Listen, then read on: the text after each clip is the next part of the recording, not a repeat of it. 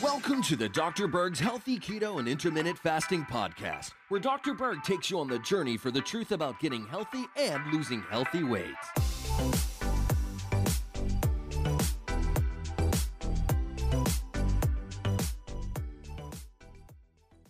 I'd like to show you something very helpful uh, to help correct this forward posture situation where you're, it's not the whole body going forward, but your neck is going past this midline right here.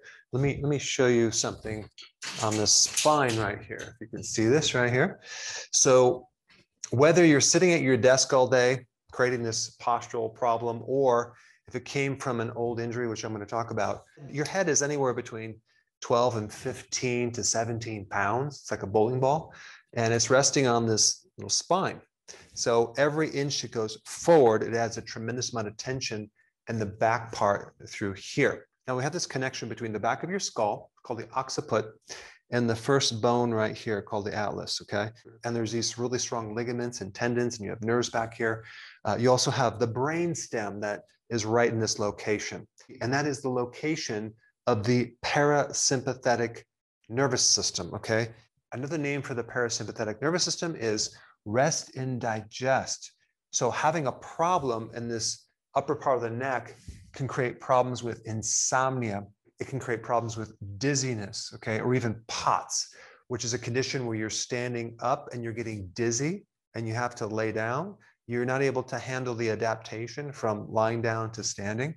Uh, a lot of stiffness, a lot of constant tension in the upper neck, okay? Now, when I was in practice, I would always ask people, um, have you ever had any compression injuries to your head, whether something falling on your head or you falling from some place landing on your head. I remember when I was five years old swinging on a swing set and I slipped off and I fell about three foot right on my head, okay, creating a compression injury right through this area. That was the start of my neck problems and the reason I eventually went to see a chiropractor.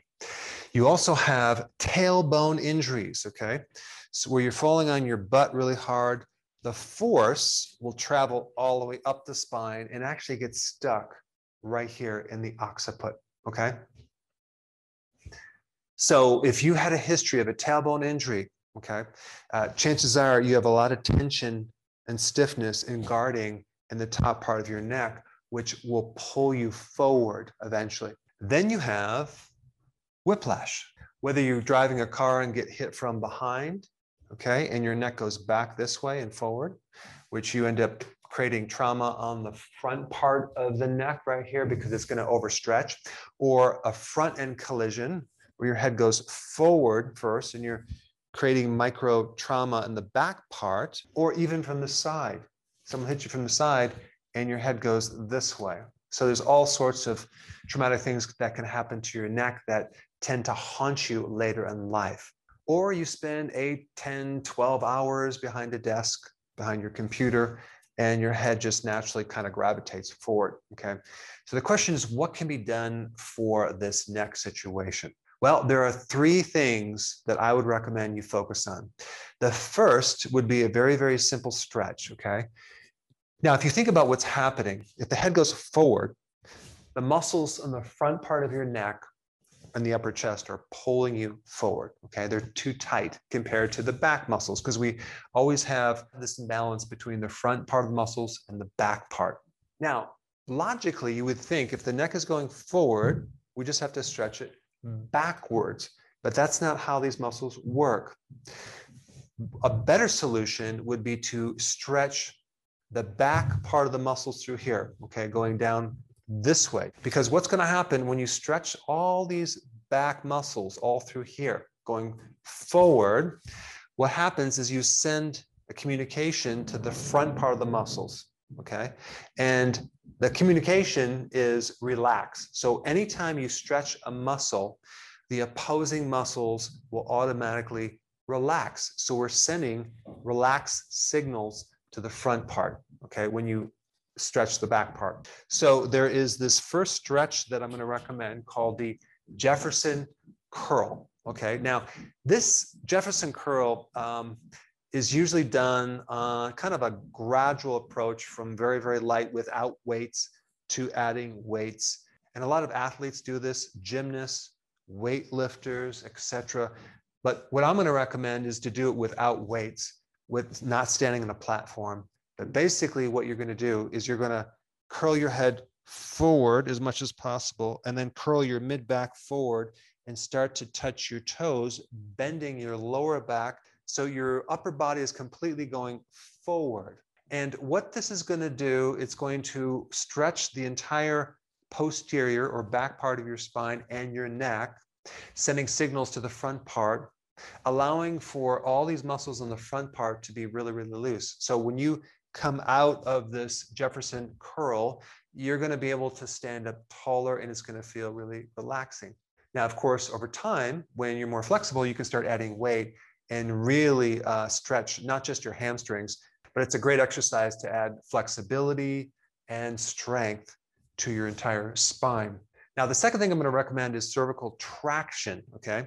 You can actually purchase a traction device, uh, inexpensive one, online, maybe 50, 75, maybe $100, that will give you so much relief to your neck and help you with your posture so much, especially if you had a compression injury or even a tailbone injury in the past. And what you basically do is you hook up uh, this device to your head and you're either laying on your back and you're putting this uh, elastic bungee cord type thing on the other side of the door handle as you close the door, and you can control how much traction is on your neck. You can also do this on the top of your door, pulling your head upward this way, creating uh, this separation between your occiput and your C1 through here. Realize that the ligaments through here are super, super strong, and you can actually put a lot of pressure on your neck to create this tractioning effect between the occiput and, and the first cervical vertebra. But the reason I did cervical traction in practice for 30 years, because it gave people so much relief, not just with their neck, but improving their sleep, okay? Because you're stimulating the parasympathetic nervous system. Remember, rest and digest. You're going to allow this person to finally get into this relaxed state. And a lot of people carry so much tension right through in here. Now, there is my device that you can get that's not necessarily a traction device, it's more for pressure points that you can put in the back of your neck. And I have videos on it. It's uh, very, very relaxing. But if you've had a compression injury or a tailbone injury, you need to get a cervical traction device that can literally reverse the injury over time. And I'd recommend doing this towards the end of the day, maybe a half hour before bed for about five, maybe 10 minutes.